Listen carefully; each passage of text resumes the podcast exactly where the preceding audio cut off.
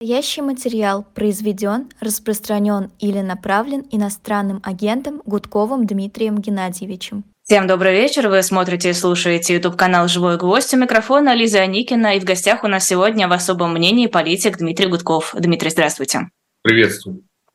Э, сразу несколько громких случаев обсуждается в последние дни, касающихся освобождения заключенных, осужденных э, по тяжким статьям на гигантские сроки в связи с участием э, в войне в Украине. В общем-то, последний случай – это человек, причастный к убийству Анны Политковской, который, как выяснилось, еще зимой 22 года вышел на свободу, оказался в зоне военных действий, там дослужился до офицерского чина, и потом уже остался там как контрактник, уже не как бывший заключенный. И Песков со своим комментарием, который сказал, да, есть такой путь, можно искупить кровью преступления и за это получить прощение. Можно ли искупить подобные преступления кровью?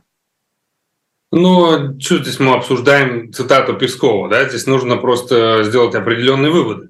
Да, вывод номер один, что у них проблема с мобилизацией, потому что э, в преддверии марта 2024 года, где Путин хочет себя переназначить, они, конечно же, никакой мобилизации объявлять не готовы. Это значит, что все, что они делают, э, идет на коммерческой основе. Я знаю, что во многих регионах увеличили разовые выплаты. Ну, например, там в Липецкой области с 50 до 250 тысяч рублей разовые выплаты теперь за участие в военных действиях. Да, и э, в некоторых регионах до миллиона доходит. Москва там, я не знаю сейчас сколько в Питере, но порядок такой. Вот, э, значит, если они предлагают э, преступникам да, выходить из тюрьмы, участвовать, значит, им надо как-то пополнять э, запасы пушечного мяса. Ну и третье, они просто демонстрируют своим поведением, кто им союзник. Им союзники убийцы, им союзники преступники, им союзники люди, которые... Вот недавно был случай, когда э, мужчина э, получил 17 лет за жесточайшее убийство женщин. Просто он по кусочкам резал. Да? Этот человек получил 17 лет тюрьмы. Он вышел год, отвоевал, вернулся и на свободе. Что тогда сказал Песков? Он сказал, ну вот он как бы искупил свою вину. Это союзники, да. Параллельно мы видим кейсы, когда вот эта девочка, а, которая значит, а, провела как бы акцию против войны, причем даже не акция, была демонстрация позиции в виде вот этих ценников. Да, Саша Скочеленко. Скочеленко, да, Саша Скочеленко, совершенно верно. Вот эти вместо ценников, а, вместо прайсов были там а, цифры, ну, например, символизирующие там тюремное э, количество убитых, Бучи и где-то еще. Ну и антивоенные лозунги. Да, и, а, и маму ее еще сейчас, да, пытаются привлечь по, там идет судебный процесс, насколько я знаю, за распространение фейков об армии. Там, по-моему, уже идет второе дело. То есть они начинают мстить уже родственникам. Вот. То есть люди, которые выступают за нормальное развитие нашей страны, за мир, против войны, это враги режима, а серийные убийцы, да, отморозки, это их союзники. Да, то есть это на России четко разделилось на Россию палачей да, причем палачей не только там, своего собственного народа, да, это палачей, которые уничтожают еще и граждан другой страны. И как бы их жертв. Ну, это все еще, э, еще я могу и свой кейс, о своем кейсе напомнить. Против меня возбуждено уголовное, уголовное дело по этой же статье политической о том, что я рассказал, а, распространил фейки о, об ужасах, да, которые российская армия принесла в Бучи. И вот этот ролик сейчас разбирается, следователь проводит проверку, где-то в течение двух месяцев будет идти проверка, что я там такого наговорил. Вот, по-моему, мне кажется, четкое разделение. Здесь э, нет никаких полутонов. Все понятно, кто на какой стороне. А, по поводу мамы Саши Скочеленко я, если честно, не видела информации. Сейчас э, быстрым наскоком найти не получилось, нужно будет проверить. Может быть, э, может быть, это второй кейс. Я сейчас пытаюсь вспомнить, потому что их столько много. Значит, кого-то преследуют э, и дочь, и маму. Вот недавно был случай, а вот буквально два или три дня назад прочитал, просто э, сейчас фамилия вылетит. Возможно, я перепутал. Но кажется, что это вот ее мама все-таки. Или, или мама другой девушки, которую также преследуют. А, по поводу Саши, Саши Скочеленко, у нее сегодня было последнее слово, это я для наших слушателей и зрителей, кто мог это пропустить, в котором она а, высказалась по поводу всей сути этого дела, по поводу своей позиции, а, сказала, что она никогда не проявляла никому агрессии, не согласна с обвинением. Я напомню, что ей запросила обвинение 8 лет лишения свободы за да, антивоенные ценники в супермаркете, за несколько а бумажек. Можно, если можно, попросим, чтобы нам скинули вот этот кейс, о котором я упомянул, если вдруг я ошибся, мы хотя бы должны о нем сказать. Потому что он тоже потряс мое как бы, внимание, что они уже преследуют и маму, и, и, и дочь. А, если кто-то из вас э, вспомнит, напишите, пожалуйста, просто во время эфира не очень удобно проверять, мы вам признательны будем. А, давайте к преступникам вернемся. А не кажется ли вам, что это широкими массами может восприниматься иначе? Это может восприниматься как э, слова э, Пригожина, чуть не назвала его Песковым, который говорил, что ну либо зэки воюют, либо ваши дети, выбирайте. Мы о вас заботимся, смотрите, мы отправляем заключенных, которые будут умирать вместо вас, радуйтесь. Здесь э, ситуация поменялась, потому что э, мы э, сейчас погибают и зэки, да, и люди призывного возраста. Здесь нет уже такого либо-либо, да, все сразу.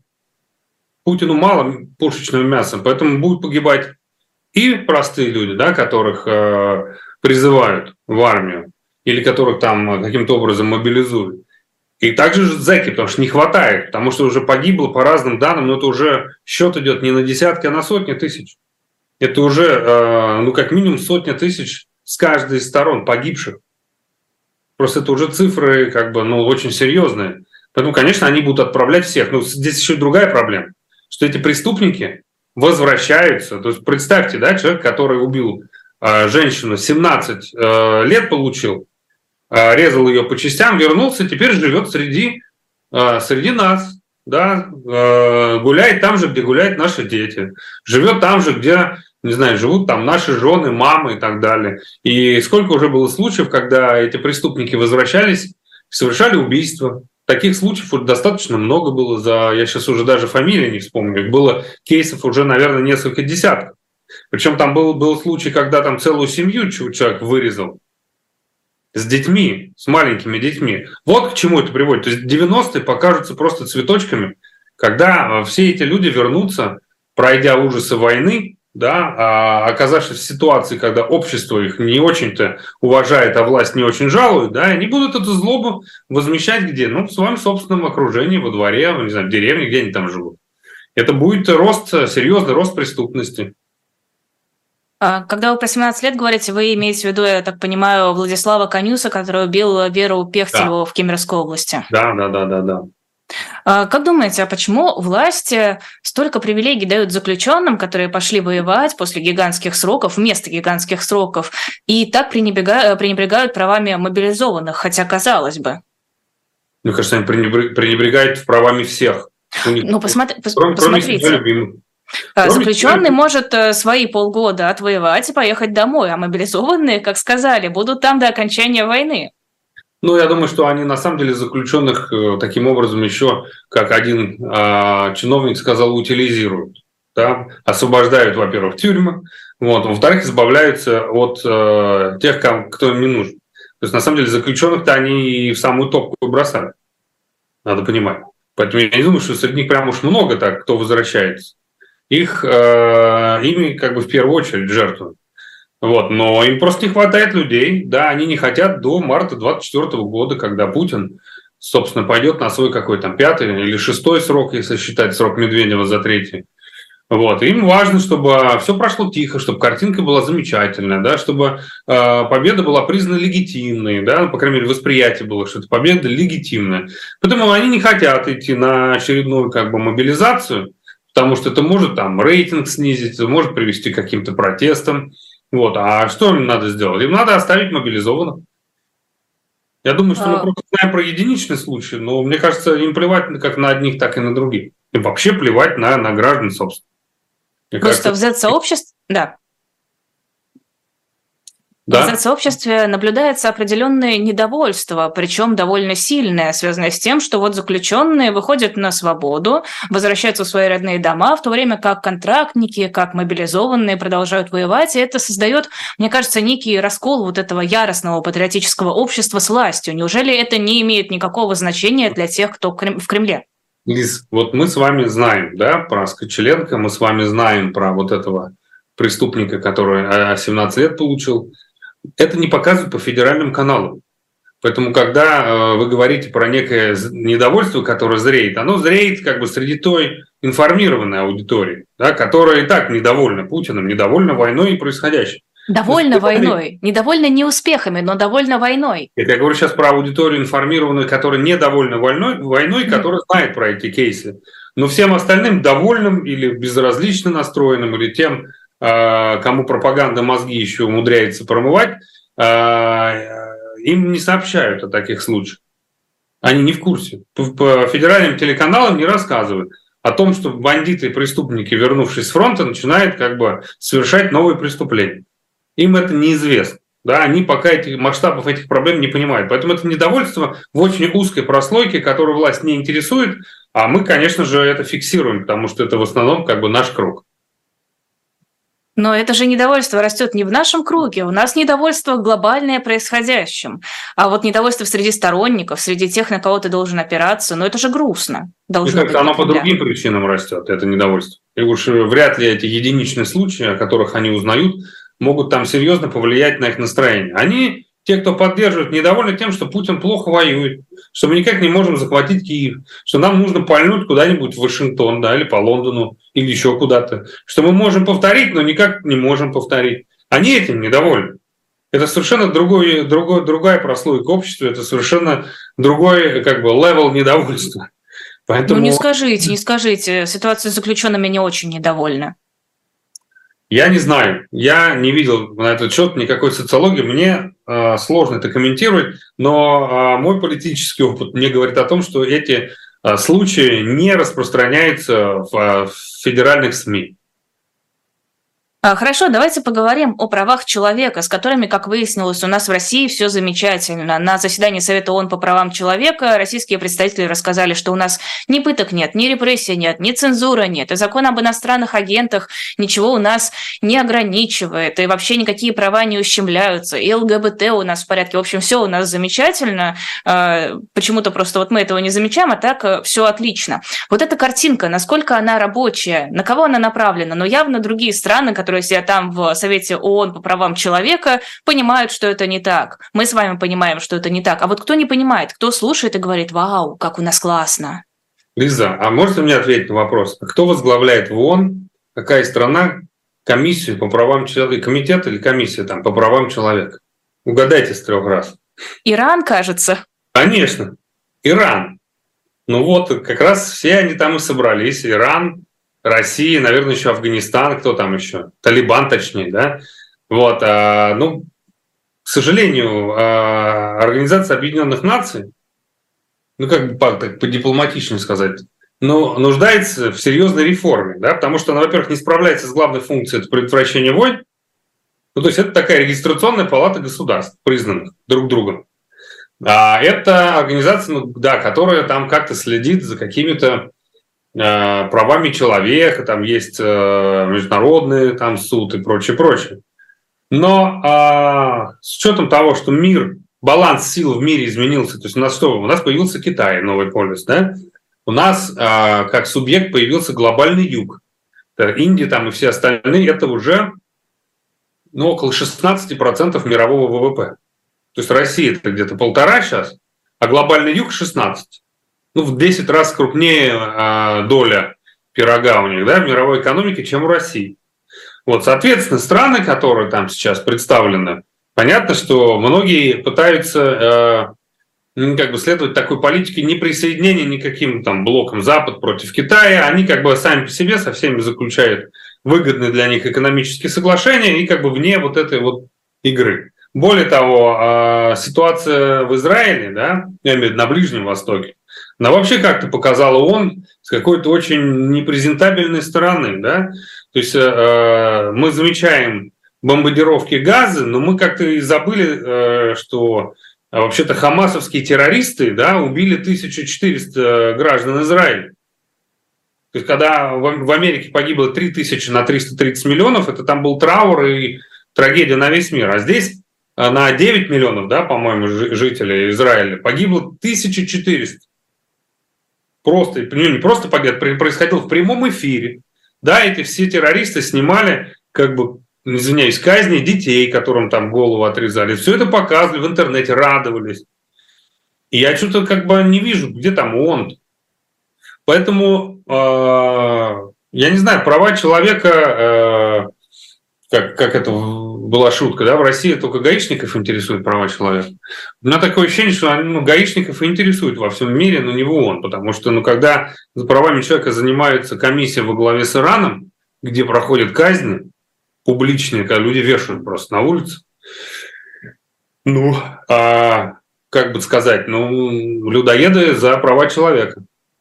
Не, ну, ну там же все еще участвуют и США, и страны Европы. Путин у нас тоже беспокоится часто очень, да, о правах человека. Вот. И вообще их там нет, да, и мы ни на кого не нападали, и Лавров в Индии четко заявил, что это наоборот на нас напали, а мы там защищаем нашу страну.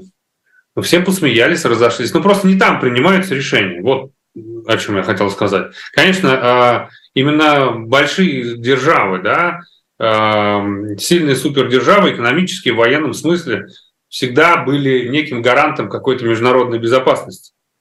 Потому что если что, то придет Америка или там а раньше там Советский Союз и как бы наведут порядок. А сейчас, поскольку баланс в мире меняется, между то Китай появился, да, вот этот глобальный юг появился, то, конечно же, э, военный фактор, как фактор геополитики, возвращается. Вот, и поэтому вся эта система международных э, соглашений, договоренностей, она начинает буксовать. Поэтому, в принципе, мне кажется, мир ждет... Ну, мы сейчас находимся в каком-то... Э, э, живем в эпоху неких каких-то системных сдвигов, перемен, после которых будет какая-то новая система международной безопасности. Она будет выстроена, видимо, с учетом нового баланса сил. Вот, и как раз то, как закончится война с Украиной, то, как закончится конфликт на Ближнем Востоке, что сделает там США и Европа, от этого будет зависеть этот баланс сил. То есть сохранят они свое влияние, да, либо они будут вынуждены искать баланс уже вот с остальными странами. Вот что сейчас происходит. На самом деле, как бы, если диктатуры выигрывают, да, то это будет исход не в пользу как бы современных э, западных стран. То есть это серьезный вызов на, на самом деле. Потому что там впереди Китай, Тайвань, там, Индия, это Пакистан, это много где может вспыхнуть. Вот сейчас а, неизвестно, чем закончится новое притязание Азербайджана, да, а, который потребовал вернуть там 8 оккупированных территорий от Армении, чем там это все закончится. То есть мы как бы живем в новом мире, где как бы война становится какой-то обыденностью, да, люди привыкают жить в условиях войны, а это значит, что а, все успокаиваются и уже не так относятся к рискам когда ты живешь, ну, как бы, как это у ежелеца, да, было, что вот, э, внутри лавы температуру не ощущаешь. Вот мы в какой-то, внутри какой-то лавы находимся, и уже не так ощущаем температуру, хотя подгорает уже со всех сторон. А у вас есть какие-то предположения, как может выглядеть новая структура, обеспечивающая безопасность в мире? Потому что, мне кажется, система, когда все зависит от больших, мощных стран, и они решают, э, где и как наводить порядок, это ну, не самый хороший формат мироустройства. Ну, это реальность. Да, то есть понятно, что сначала законы джунглей, кто сильнее, тот и прав. Ну а дальше в любом случае э, самые крупные экономики начинают выстраивать какую-то систему общих правил, и если они захотят, чтобы эти правила соблюдались, то сначала ты должен соблюдать их сам. Ты соблюдаешь свои собственные правила, а потом э, всех как бы к этому призываешь. Я не знаю, что это будет. Сначала была Лига наций, если помните, после Первой мировой. Ну, в смысле, знаем из истории. Потом была, э, потом появилась Организация Объединенных Наций. Я не знаю, что будет. Лига демократии какая-нибудь будет. Но очевидно, что мир как-то поделился на средневековье, архаику и, и прогресс. Вот. И э, либо мы, так сказать, э, по итогам всех этих войн перейдем в состояние, когда а, будет новая демократическая волна, да, либо это может быть откат и будет авторитарная волна в мире, когда многие демократические государства столкнутся с авторитарными трендами. Потому что, ну, на самом деле вызовов очень много, мы их все не успеем обсудить, но даже мы видим, что из-за роста продолжительности жизни остановился социальный лифт, Понятно, что там во многих западных странах молодежь не может найти себе применение, отсюда эти все левые тренды, которые, так сказать, приводят к тому, что у нас студенты начинают здесь выходить на демонстрации в поддержку Хамас, ну не Хамаса, конечно, Палестины, да, и при этом как бы не упоминая э, преступлений Хамаса против Израиля. Я имею в виду подождите, я не уловила связь, можете объяснить? А, э, между чем? Между... А, между отсутствием социальных лифтов, отсутствием применения какого-то ну, для молодежи. Формируется недовольство. Да, молодежи среди недовольство элитами, да, антиэлитарные тренды. Они, как всегда, а, становятся левыми, а дальше просто уже нужен повод какой-то. Куда тебе применить это недовольство? Да? Сначала у тебя, а, значит, э, Black Lives Matter, потом у тебя, я не знаю, поддержка Палестины, потому что а, здесь же ведь э, получается, что есть право Израиль, право сильного, которое он использует, да, и есть право слабого. Как бы а основа левой идеологии это в любом случае выступить на стороне слабого. Но только они выступают на стороне слабого, когда слабый не прав. А сильный у них всегда, а, значит, э, сильный у них всегда не прав, поэтому слабый всегда прав, даже когда он не прав. Это же все на самом деле взаимосвязано. Это и есть системные сдвиги рост э, э, вот этих левых настроений в демократических странах. Ну, как бы он есть. Да, и в Соединенных Штатах, и Брекзит это как бы тоже э, какой-то сбой, системный сбой.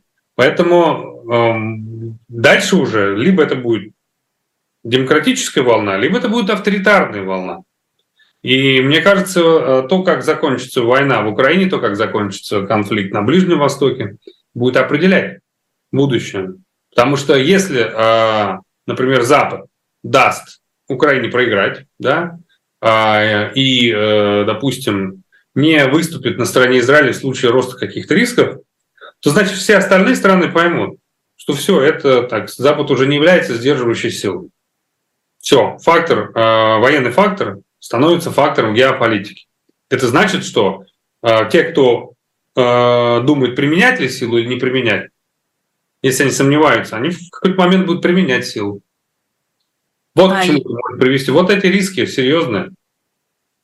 А есть предпосылки считать, что Запад сейчас э, задумывается о сдаче Украины, собирается уменьшать уровень поддержки, останавливать поставки? Ну, как бы с этим явно есть проблемы. Потом, опять-таки, э, мы не можем говорить Запад и обобщать. Да, там есть разные силы, разные настроения. Очевидно, что в Соединенных Штатах идет серьезная дискуссия между демократами и республиканцами. Да? Байден уже сказал, что он э, не пропустит никакой закон, если там не будет денег вот в этом пакете для Украины и Израиля.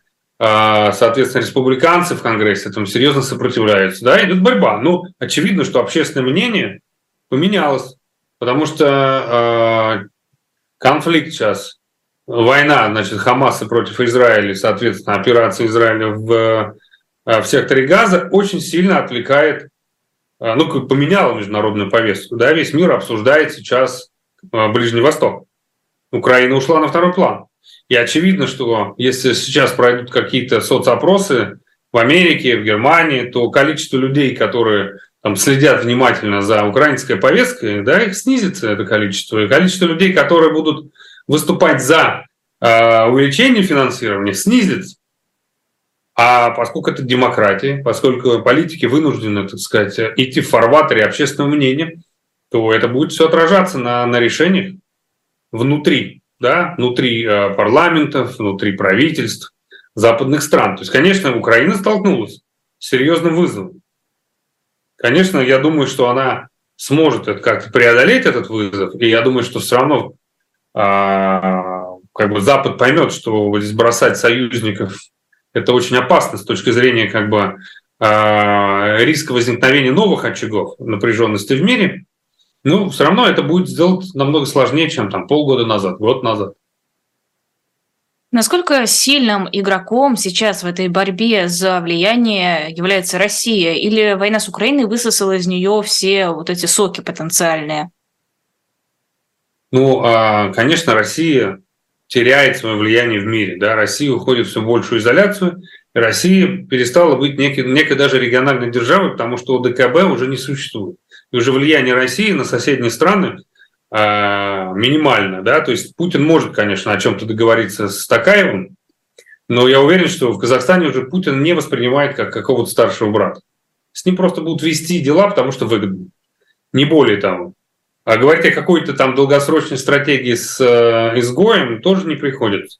Армения – проблема. Ну, Украину давно Путин уже потерял, сначала разменяв на Крым, а теперь э, и вообще э, Украину уже на, на, на весь остальной мир разменял, да, теряет все позиции.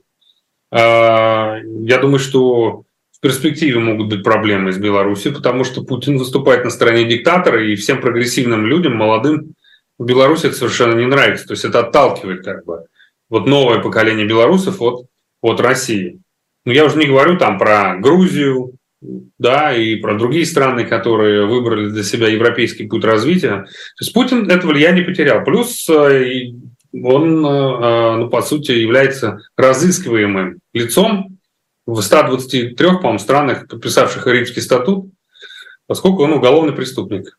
Да, это решение принято Международным уголовным судом Гааги. Ну, о каком влиянии? Экономика тоже сжимается, да, нефть покупают. Ну, как бы, ну и будет отношение как такой региональной бензоколонки. В том, что а... все остальное не развивается. Да, понятно, что российская экономика во многом зависит от цен на нефть, и даже если все остальные бизнесы скукожатся, все равно в бюджете будет достаточно денег. Но а, при первом падении нефтяных цен ну, это будет э, серьезное просто потрясение для всей российской экономики и ее граждан. Тем более, что заморожены активы на сумму больше 300 миллиардов долларов, которые никто Путину не даст, не даст воспользоваться. Но при этом от итога войны в Украине зависит в том числе, кто будет управлять миром, как вы говорили, авторитаризм, диктатуры или демократия. Ну, какие тренды будут, скажем, доминирующими в мире? Несмотря на то, что Россия свое влияние практически полностью потеряла. А Россия не является сейчас полюсом, к сожалению. Да? Сейчас а, три полюса. Западный мир, ну, можно сказать так, США, Европа, Китай и глобальный юг. Вот они четыре полюса. Но, можно сказать, Запад, Китай, который, кстати, сотрудничает э, и с американцами, и с европейцами, и страны глобального юга, которые тоже, в принципе, сотрудничают. Э, и с теми, и с другими. Это, это как бы ну, самые большие экономики мира. Очевидно, что это и, и полюс. Просто Путин, э, проигрывая экономическую борьбу, да, экономическую конкуренцию, экономическое соревнование, он решил с помощью силы восстановить некий статус-кво. Ну, к чему это приведет, мы, в принципе, видим. Да, рано или поздно это приведет к еще большей изоляции, еще а, большему скукоживанию российской экономики. Да все. Это Дмитрий Гудков на YouTube-канале «Живой гвоздь». Перерыв на рекламу. На shop.diletant.media у нас есть новинка «Кровь и символы. История человеческих жертвоприношений».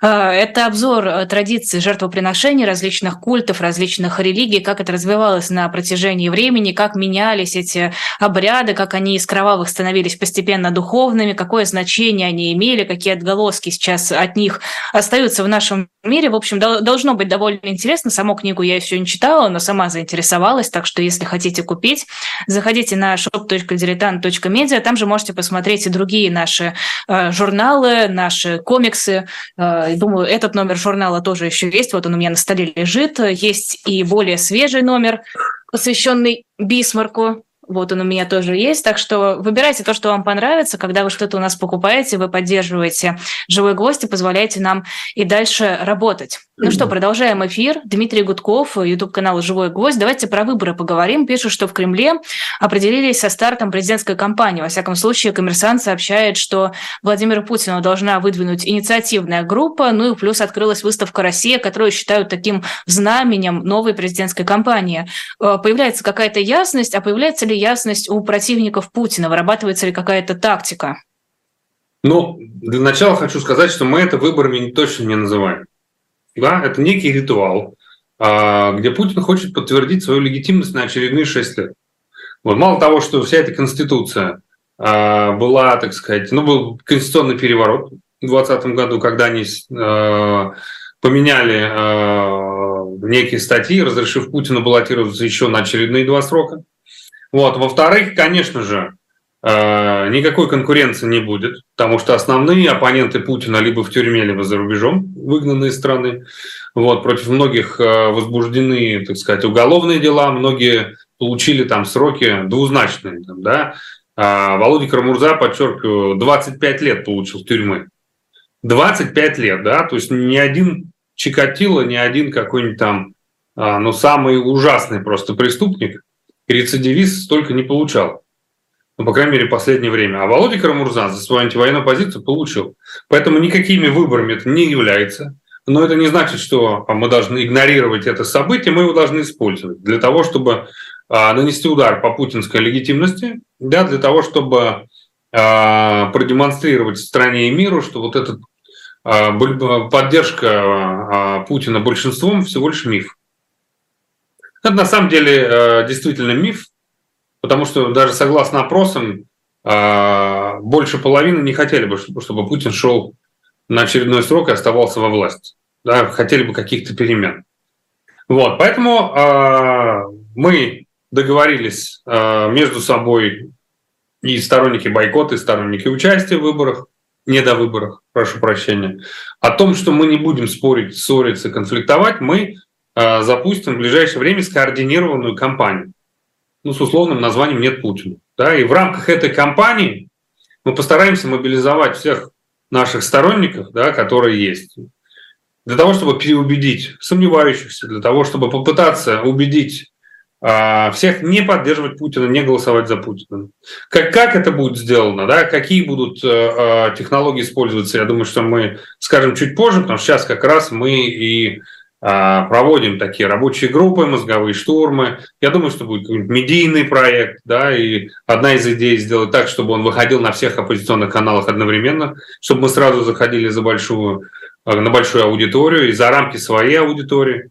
Однозначно мы будем предлагать что-то в вот эти три дня, на которые намечена, так сказать, э, вот эта странная процедура на избирательных участках. 17 а в смысле предлагать что-то? Ну, например, одна из идей, подчеркиваю, мы пока я не хочу заранее обсуждать март, да, потому что до марта, я думаю, что многое удастся сделать. Ну, например, одна из идей, которую предложили питерские депутаты, ну, как минимум за рубежом, призвать э, всех выйти на избирательный участ... участки к посольствам, консульству в одно время, в один день, для того, чтобы весь мир увидел огромные очереди против Путина. Да, это важно, на самом деле, даже показать в тех странах, где многие из нас живут, что Путин не равно вся Россия. Да, что и не нужно дискредитировать россиян. И тогда, кстати, нам будет проще защищать интересы э, наших граждан за рубежом. Я думаю, что мы еще об этом поговорим, потому что мы сейчас как раз э, многое пытаемся делать в этом направлении. Вот, что-то что однозначно безопасное будем предлагать в России, но мы будем это обсуждать, конечно, с, с теми, кто находится внутри страны, без них это никак нельзя сделать. Вот, э, я думаю, что э, чуть позже мы скажем, что будем делать в марте, а до марта это должна быть скоординированная масштабная э, информационная кампания, к которой должны подключаться разные люди со своими идеями. То есть это должна быть такая вот как бы лавина. Да? И задача сделать так, что даже если Путин с помощью избиркома нарисует себе 146%, чтобы просто все понимали, что они нарисованы. То есть главная задача, чтобы Путин, путинский, так сказать, э, мандат воспринимался как нелегитимный. То есть к Путину относились после марта 24 года, как Лукашенко после 20 да, узурпатор, да, начальник там силовиков, но никак не президент, да, потому что э, легитимный президент это Светлана Тихановская, э, к сожалению, выдавленная из страны, но вот ее так воспринимают в мире. Кстати, поэтому и Тихановской проще решать проблемы многих белорусов. Да, и нам тоже нужно дать возможность людям, а, во-первых, выразить свое отношение к происходящему. Да? В России это должно быть максимально безопасно. Вот. И для того, чтобы не дать Путину легитимно стать, так сказать, президентом на очередные шесть лет. А вот вы говорите, ваша задача, чтобы к Путину относились как к нелегитимному главе государства. Относился кто? И в России, и за рубежом, и в элитах, и среди простых граждан. Потому что, во-первых, если все будут прекрасно понимать внутри страны, особенно в элитах, то будут точно знать, как люди проголосовали, да, или как э, люди отреагировали на э, вот это событие в марте 2024 года, то, наверное, те, кто сомневается, а стоит ли организовывать какой-нибудь переворот или не стоит, все-таки, чтобы они э, дозрели до этой ситуации. Но до, до не дозреть они могут только в условиях, когда э, Путин, так сказать, э, путинская легитимность подорвана. Это одно из возможных да, последствий этих псевдовыборов, где Путин себе будет все рисовать. Значит, а, на Западе, если поймут, что большое число людей против а, главного террориста выступило, то будет совершенно по-другому относиться к нашим гражданам. Не будут им закрывать границы, да, будут давать визы, открывать банковские счета. То есть будет нормальное отношение. Вот то, что мы сейчас и лоббируем, мы пытаемся объяснить, что не нужно относиться ко всем россиянам как к Путину. Потому что даже по, официальной, э, по официальным опросам 20% да, против, публично говорят, да, а это 30 миллионов человек. Да, и многие из них уехали, вынуждены были уехать. Не нужно запрещать на, там, въезд на автомобилях с российскими номерами. Ну, бред, это вообще никак на Путина не влияет. Вот, то есть это во многом поможет. Это изменит атмосферу, это изменит восприятие да, Путина. То есть он после 2018 года большинством воспринимался все равно как ну, легитимный президент. Да, и на многих участках э, в Москве, я просто это знаю, ничего не вбрасывалось. И он там выиграл. Ну, там понятно, там не пустили Навального, можно все что угодно говорить, но вот прям рисовки не было. А если будет массовая рисовка, то все равно на многих участках, не на всех, да, но на многих участках, в Москве, в Питере, в каких-то крупных городах, где-то посчитают честно, мы где-то все равно узнаем этот результат по которым мы можем судить о том вообще, как люди голосовали. А может быть, люди придут в одно время, предположим, на участке. Кто-то захочет там, испортить бюллетень, кто-то захочет что-нибудь там нарисовать, неважно. Да, они люди просто увидят друг друга. И окажется, что все, кто живет на одной лестничной клетке, пришли по призыву в одно время, не знаю, что они там будут делать на участках, и вот они увидели, что вот они все из одного, так сказать, подъезда с одного этажа. А раньше все друг друга подозревали так сказать, в лояльности к Путину, а на самом деле этой лояльности нет. Это меняет атмосферу в стране. И после последствия э, как бы, э, выборов, они совершенно другие, на них можно повлиять. На итоговый протокол вряд ли, а на последствия – да. Вот мне кажется, если нам удастся скоординированно, без конфликтов, организовать такую кампанию, то э, эффект будет действительно серьезным. Илья Евсеев спрашивает в чате, Дмитрий, рассматривается, рассматривается ли на выборы 24 кандидатура человека, который раньше был вне политики, по примеру Тихановской в Беларуси? Назовите фамилию. Первое, что спрашивают, назовите фамилию. Кто у нас Тихановский? Скажу честно, у нас есть такие люди, их фамилии много раз называли, но я называть эти фамилии не буду, потому что я с ними разговаривал, они участвовать не готовы. Поэтому и обсуждать их фамилии мне просто не очень удобно. Поверьте, что мы э, на протяжении нескольких месяцев думали, а кто бы мог стать таким неполитическим кандидатом. Вот мое было предложение простое. Поскольку в оппозиции не все друг с другом находят общий язык, но не находили, по крайней мере, то было бы правильно найти морального авторитета, да, не политического кандидата, так сказать, совершенно другой подачей, да, там, интеллигентной такой подачей, которая бы отличала его от стилистики этой власти, а, который был бы действительно моральным авторитетом, и который мог бы объединить всех. Я не буду называть фамилии, конечно, так несколько фамилий, всего там несколько кандидатов таких потенциальных есть. Но, к сожалению, с ними не удалось договориться. Фамилии не называю просто вот потому, что ну, нет смысла уже называть. Больше таких людей мы просто не нашли. Хорошо, а если рассматривать кого-то совершенно незаметного, все-таки Тихановская не была моральным авторитетом, она просто оказалась э, женой человека, который стал политзаключенным и решила принять э, на себя его роль. Ну и еще важное как бы отличие нас от Беларуси, то, что Тихановская была допущена до выборов и стала кандидатом, вот. Э, а главное, стало уроком для Кремля и Путина, что этих даже на пушечный выстрел к бюллетене не подпускайте. У нас не будет человека в бюллетене, да, поэтому мы изначально думали, что наш моральный авторитет которого точно не пустят на выборы, он станет кандидатом, э, чью фамилию можно было бы вписывать. Просто идти и написать фамилию.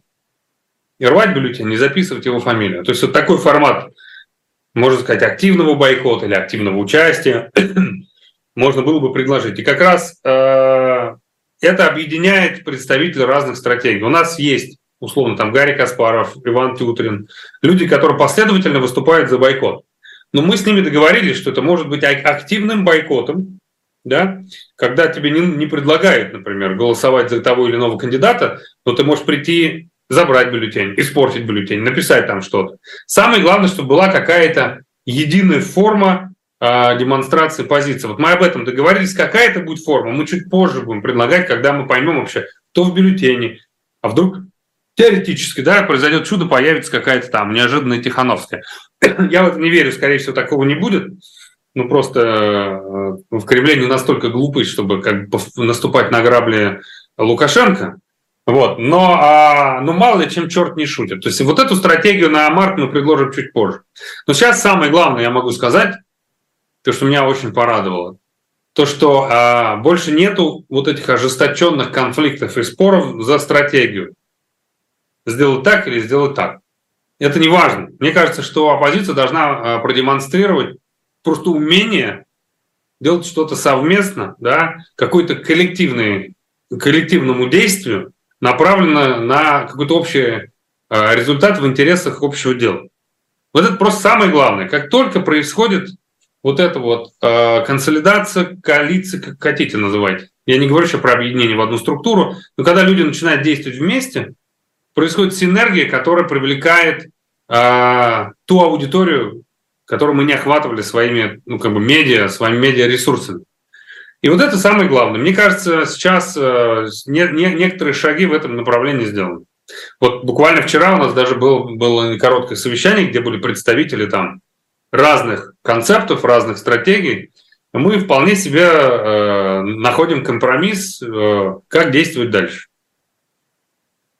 А, давайте про санкции поговорим. Завтра Еврокомиссия может одобрить новый пакет санкций против России. Туда, предположительно, будет включен экспорт э, российских алмазов, там же э, персональные санкции против расширенного круга лиц, санкции против секторов экономики, ограничения, способствующие соблюдению потолка цен на российскую нефть. Вроде как ничего выдающегося.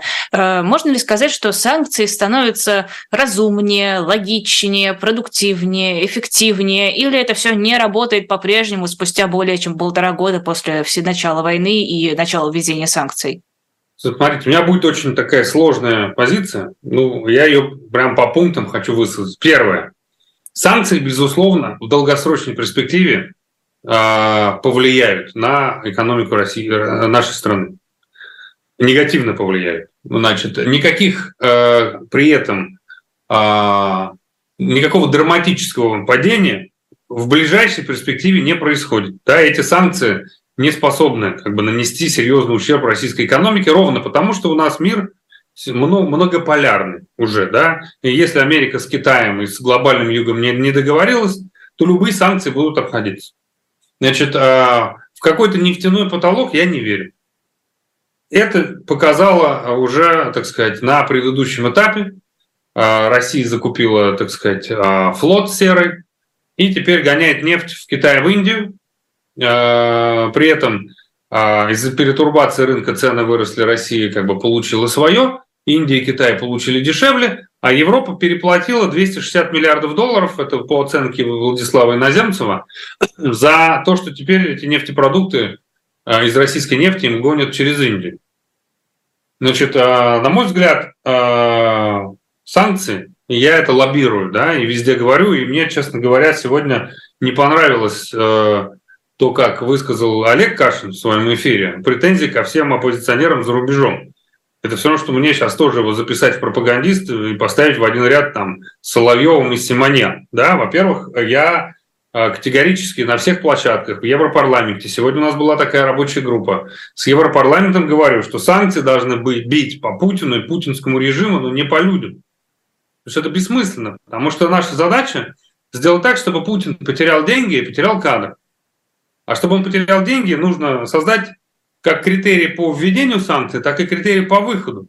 да, и показать, что у людей есть возможность открыть двери и перейти там через мост на другую сторону, чтобы и бизнес, и простые люди имели возможность уехать, да, от войны, по крайней мере, уехать, вывести свои деньги из России. Для этого не надо рубить все как бы банковские связи, можно было бы какой-нибудь Райфайзенбанк или еще что-то оставить, чтобы люди, просто продавая квартиры, могли бы деньги легально вывести в Европу, потому что сейчас это невозможно. Я через это прошел, это геморрой страшный, да? Это ты через крипту или еще как-то там, или обмениваешься с кем-то. Вот. А в итоге, если деньги из России не выводятся, то они крутятся в путинской экономике, милитаризированы. Поэтому санкции в этом смысле надо менять. Надо, а, а, наоборот, финансировать программы релокации для таких людей, как для таких групп, как айтишники, инженеры, все те, кто сегодня потенциально да, может быть задействован в работе на путинский военно-промышленный комплекс. Поэтому, а, ну, когда а, Европа обсуждает на полном серьезе санкции против российских автомобилей с российскими номерами, то вот приведу вам кейс, который произошел со мной буквально недавно когда э, мои хорошие знакомые, да, не буду называть страны, просто чтобы не подставлять людей, выехали из одной страны, в европейской, в другую, где есть граница, да, между Шенгеном и не Шенгеном, значит, они выехали, потому что закончилась ВНЖ, они хотели переехать в другую страну, по каким-то причинам туда просто не пустили, а назад вернуться они не могут, потому что у них российские номера. Первая страна запретил въезд на автомобилях с российскими номерами. Короче, мы их сутки, люди торчали между вот в этой буферной зоне, туда не могли проехать, не туда не пускали, туда не пускали. Они не знают, что делать. Да, и как бы я знаю, что это люди как бы, занимают активную антивоенную позицию, э, там наши сторонники. И вот мы там, подключая все связи, занимаемся какой-то хренью. Как это бьет по Путину, я не понимаю. При этом, когда мы говорим, Посмотрите, вы э, должны бороться, вы сами говорите, что вы хотите бороться с обходом санкций. И вы начинаете включать какие-то компании там в Казахстане или еще где-то. Это бессмысленно делать, потому что сегодня, например, вы включили какую-нибудь компанию «Рога и копыта» в Казахстане под санкции, завтра а, те же самые люди создают «Рога и копыта 2», и также будут покупать какие-нибудь чипы, я не знаю, где-нибудь в Европе и отправлять из Казахстана продавать в Россию. А мы им говорим, ну, вот вам простой пример, как можно бороться с обходом санкций. Как эти компании покупают чипы? Как они сделки проводят? Они их проводят через банки. Значит, если банк участвует, так сказать, в обеспечении платежей для компании, которая позволяет обводить, обходить санкции, значит, банк тоже позволяет обходить санкции. Санкционируйте банк. И я вас уверяю, что после этого все комплайнс-отделы банков будут каждую сделку проверять и не пропустят ни одну сделку, которая направлена на обход санкций. Вместо этого банковский комплайенс, знаете, чем Лиза занят? Ну-ка. Шесть раз мне позвонили, я там 200 евро положил на карту. Ну, вы раз. опасный человек. Откуда деньги у вас, Дмитрий Гудков? 200 евро. Нет, вы нам дайте справку. Нет, вы если сняли с другого счета, принесите э, справку, что вы сняли эти 200 евро, или принесите справку, короче, просто достали. И если у банковского комплайенса есть только времени, что проверять, откуда 200 евро у Дмитрия Гудкова, я уже не говорю про других людей, кому вообще там блокируют счета, да, то значит у банковского комплайенса полно людей, которые могут проверять сделки по обходу санкций. Вот очень простой пример, который реально бы помог бить по Путину, конкретно по Путину. Или, например, когда под санкции включают э, э, предпринимателей простых, да, которые вообще к Путину никакого отношения не имеют, а директор завода, который поставлял ракеты или производил ракеты для оборонки, он был не под санкциями. Или, например, у нас э, э, этот самый Волош, да, Аркадий, сделал антивоенное заявление, остался под санкциями. А Березкин там и кто? Кантор, который никаких заявлений не сделал, их вдруг отпустили.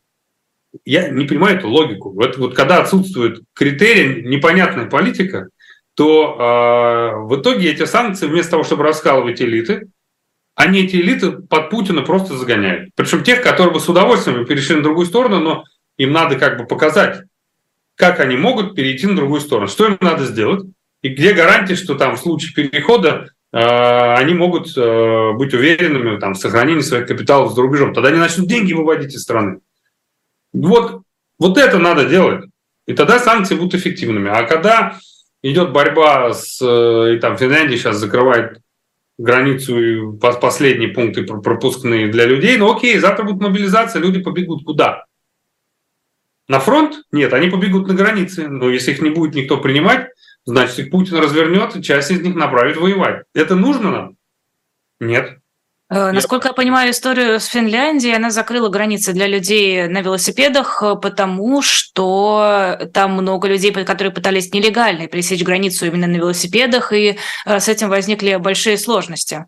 Но, во всяком случае, я видела такое объяснение. Ну хорошо, а когда у нас, грубо говоря, из Сирии нелегально пытаются пересечь тоже европейские границы, это значит, что они все границы закрывают? Нет, нет, нет граждане третьих стран, не россияне. Нет. А, Я про Финляндию все еще. Ну, а так зачем? Э, ну, боритесь с нелегальным проникновением. Че, почему не пускать тех, у кого есть виза, условно говоря, да, или у кого есть виза, если у тебя есть, тебя проверили уже. Тебя уже проверило консульство, посольство, ты уже в базе состоишь, да, как бы на тебя уже есть информация. Их что не пускать? Кто нелегально, понятно, здесь нет проблем. Нелегальная миграция, она и, и в Африке нелегальная иммиграция. Ну, хотя, конечно, в Африке, наверное, по-другому все. Но а, когда человек идет с а, документом, с визой, со всеми там страховками медицинскими, что не пускать? Но ситуация становится лучше. Вот по вашим наблюдениям, дорабатываются ли какие-то моменты? Я имею в виду ситуацию с санкциями. Она очень медленно становится лучше. Почему? Потому что здесь надо понимать, часто задают вопрос, ну вот вы там встречаетесь, работаете, где результат? И иногда думаю, блин, правда, ну, сказать нечего, потому что нет результата, его быстрого быть не может. И здесь причины две.